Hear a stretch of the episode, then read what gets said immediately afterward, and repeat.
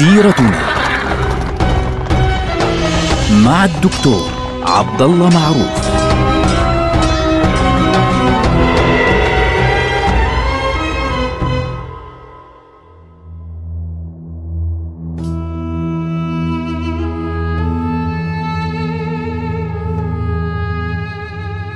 بسم الله الرحمن الرحيم. الحمد لله والصلاة والسلام على رسول الله. السلام عليكم ورحمة الله وبركاته.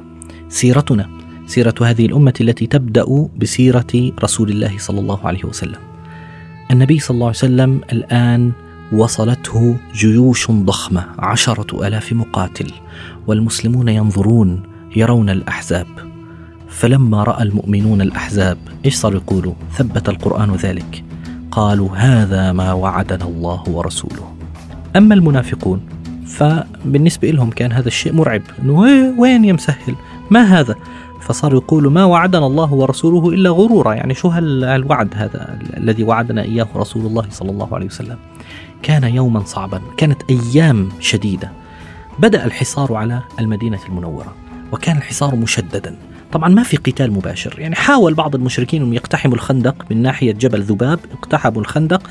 تمكن عمرو بن عبد ود من الوصول إلى الطرف الآخر من من عند جبل ذباب. فخرج له علي بن أبي طالب رضي الله عنه وقاتله فصده وهرب المشركون الذين كانوا معه. حاولوا مرة مرتين ثلاثة أربعة ما في. كل الغزوة كانت هذه الأيام كلها تراشق بالسهام. ناس بيرموا سهم من هنا وناس بيرموا سهم من هناك. والمسلمون يفكرون بطريقة والمشركون في نفس الوقت بيفكروا بطريقة. ماذا نفعل؟ كيف نحل هذه المشكلة؟ الآن نستطيع أن نقول أن هذه إذا ليست غزوة قتال مباشر بين المسلمين والمشركين وإنما فعليا هي حرب أعصاب. يعني حرب أعصاب كانت صعبة جدا على المسلمين. المشركون فكروا ما عندنا حل؟ يعني هذا الخندق مسكر علينا. يعني من وين جابوا هالفكرة؟ جن جنونهم. فليس عندنا يعني حل آخر إلا بنو قريظة هم الحل الوحيد. بنو قريظة المكان من عندهم مثل عنق الزجاجة يعني مكان صغير جدا يمكننا أن نأتي وندخل إذا فتحوا لنا الحصن تبعهم يمكننا أن ندخل ونهاجم المسلمين من الخلف فنضربهم من الخلف. تنتهي المشكلة. فبدأوا لأجل ذلك بمحاولة التواصل مع بني قريظة. فطبعا من تولى هذا الأمر؟ حيي بن أخطب زعيم بني النضير. راح حيي بن أخطب على بني آه، قريظة وطرق عليهم الباب. افتح يا كعب افتح يا كعب. كعب بن أسد القرظي زعيم بني قريظة قال له والله لا أفتح لك إنك رجل مشؤوم. أنت جبت مصايب لقومك أصلا وأنت كله بسببك. قال له ويحك والله إن تريد إلا أن لا تشاركني طعامك. أنت أصلا واحد بخيل. فغضب كعب قال له أنا بخيل ولك أنت ادخل.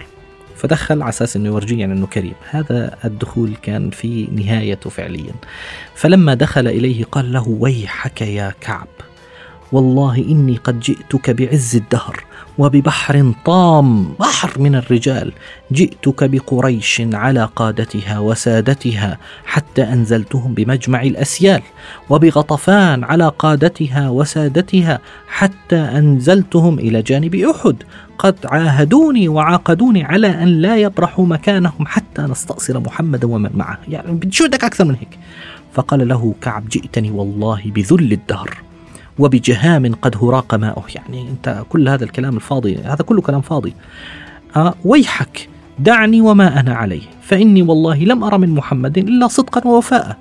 فصار كله تذكر الأيام اللي كنا فيها وتذكر وتذكر وتذكر. يا رجل هذول عشرة ألاف هذول مش واحد ولا اثنين. ينهون القضية من أصلها.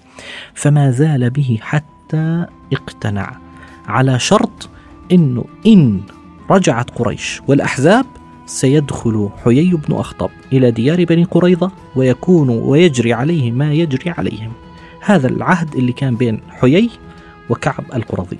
فعند ذلك نقض كعب القرظي عهده مع رسول الله صلى الله عليه وسلم وقال خلاص ليس بيننا وبين محمد عهد. وانتهى الأمر على ذلك. فوصل الخبر إلى المدينة. وصل الخبر إلى النبي صلى الله عليه وسلم بأن بني قريظة نقضوا عهدهم. فالنبي صلى الله عليه وسلم هذا الخبر طبعا مخيف للمسلمين. فماذا فعل؟ أرسل سعد بن عبادة وسعد بن معاذ إلى ذلك المكان. قل له روحوا تأكدوا. فإن وجدتم الأمر كذبا فأشيعوا الخبر. إنه لا بنو قريظة ما زالوا على عهدهم. وإن تأكد لكم أن الخبر صحيح إنهم نقضوا عهدهم معنا فلا تفتوا في عضد الناس. الحنوا لي لحنا أعرفه يعني أعطوني إشارة. اتفق معهم على إشارة. فذهب السعدان سعد بن عبادة وسعد بن معاذ فلما وصلوا عند بني قريظة إذا بكعب القرظي يشتم رسول الله صلى الله عليه وسلم ويقول له من محمد هذا؟ ليس بيننا وبين محمد عهد ولا ذمة. أنتم شو مالكم؟ أنا محمد.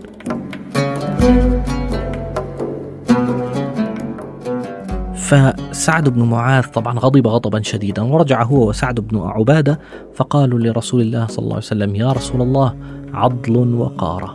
طبعا عضل وقارة هم القبيلتين اللي خانوا المسلمين في آه، الرجيع وقتلوا عشرة من المسلمين في الرجيع وباعوا بعد أن أمنوهم. فبالتالي كان الأمر صعبا على المسلمين جدا. فالنبي صلى الله عليه وسلم آه، وصلوا الخبر خلاص. طبعا هو يحاول أن يخفيه لكن مع ذلك بدأ الخبر ينتشر أن بني قريظة خانت عهدها. هذا الأمر أوقع الرعب في الجيش. فبدأ المنافقون يظهرون. بدأت أصوات النفاق تظهر. طبعا يقول الله عز وجل في ذلك وإذ زاغت الأبصار وبلغت القلوب الحناجر وتظنون بالله الظنون هنالك ابتلي المؤمنون وزلزلوا زلزالا شديدا. بعض المنافقين صاروا يقولون محمد يعدنا أن نأخذ كنوز كسرى وكنوز قيصر وأحدنا لا يأمن على نفسه حاجته. يعني مش آمن على حاله الواحد فينا يروح على الحمام. وبالتالي هذا كلام فارغ. ما وعدنا الله ورسوله إلا غرورا. وبعضهم صار يستأذن أنا بيوتنا عورة. يا رسول الله بيوتنا عورة. أنا بهمني أنه بس أدير بالي على بيتي.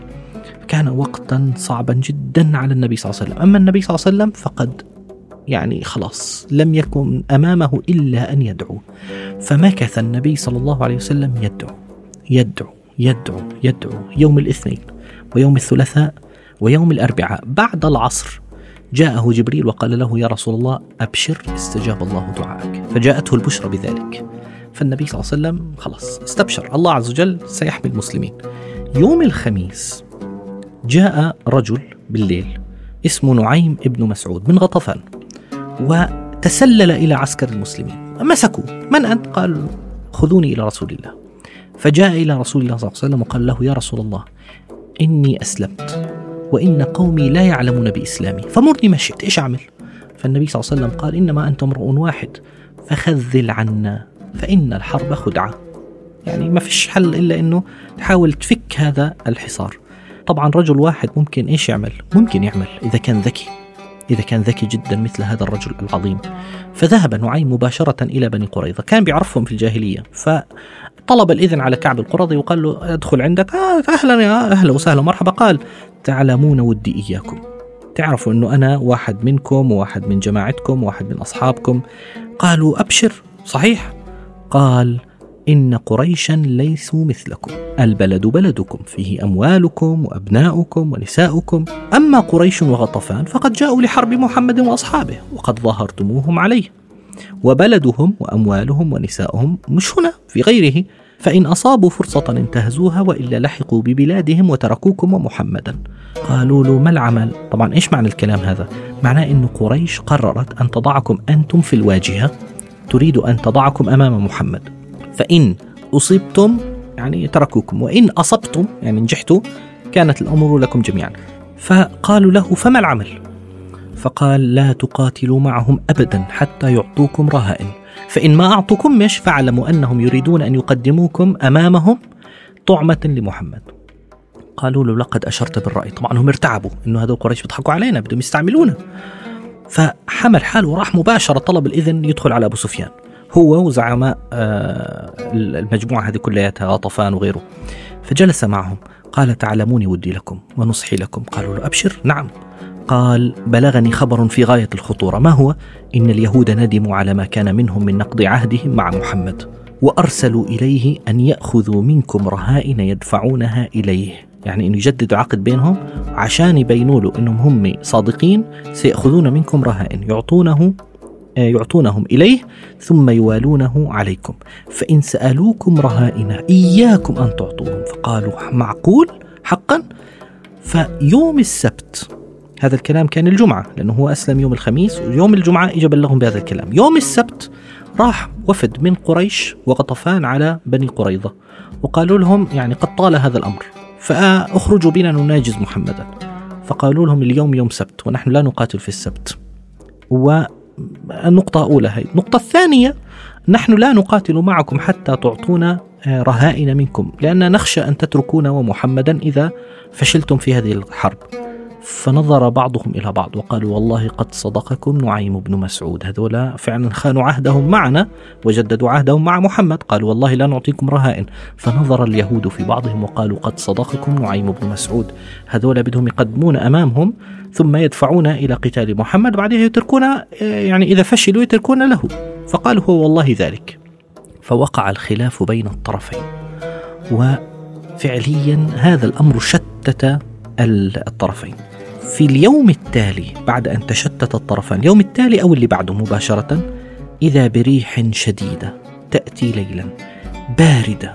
يعني من شدتها من شدتها كانت تنقلب القدور لقريش وتنخلع الخيم من مكانها. ريح يرسلها الله عز وجل على الأحزاب فانقلبت أوضاعهم تماما. والنبي صلى الله عليه وسلم لما رأى هذا الحدث قال لحذيفة بن اليمان يا حذيفة اذهب إليهم ولا تحدث فيهم حدثا وأخبرنا ما الخبر ما الذي يأتون به. فخرج حذيفة وتسلل إليهم وجلس في الخيمة التي فيها أبو سفيان.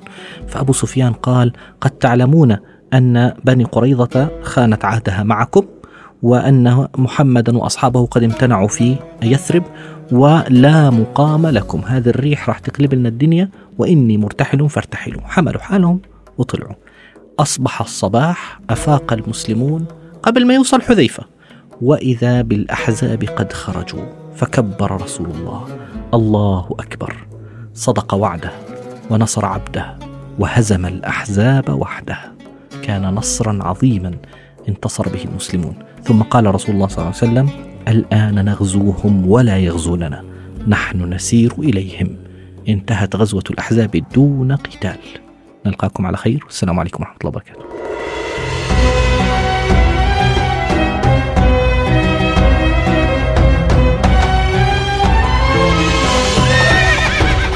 سيرتنا مع الدكتور عبد الله معروف.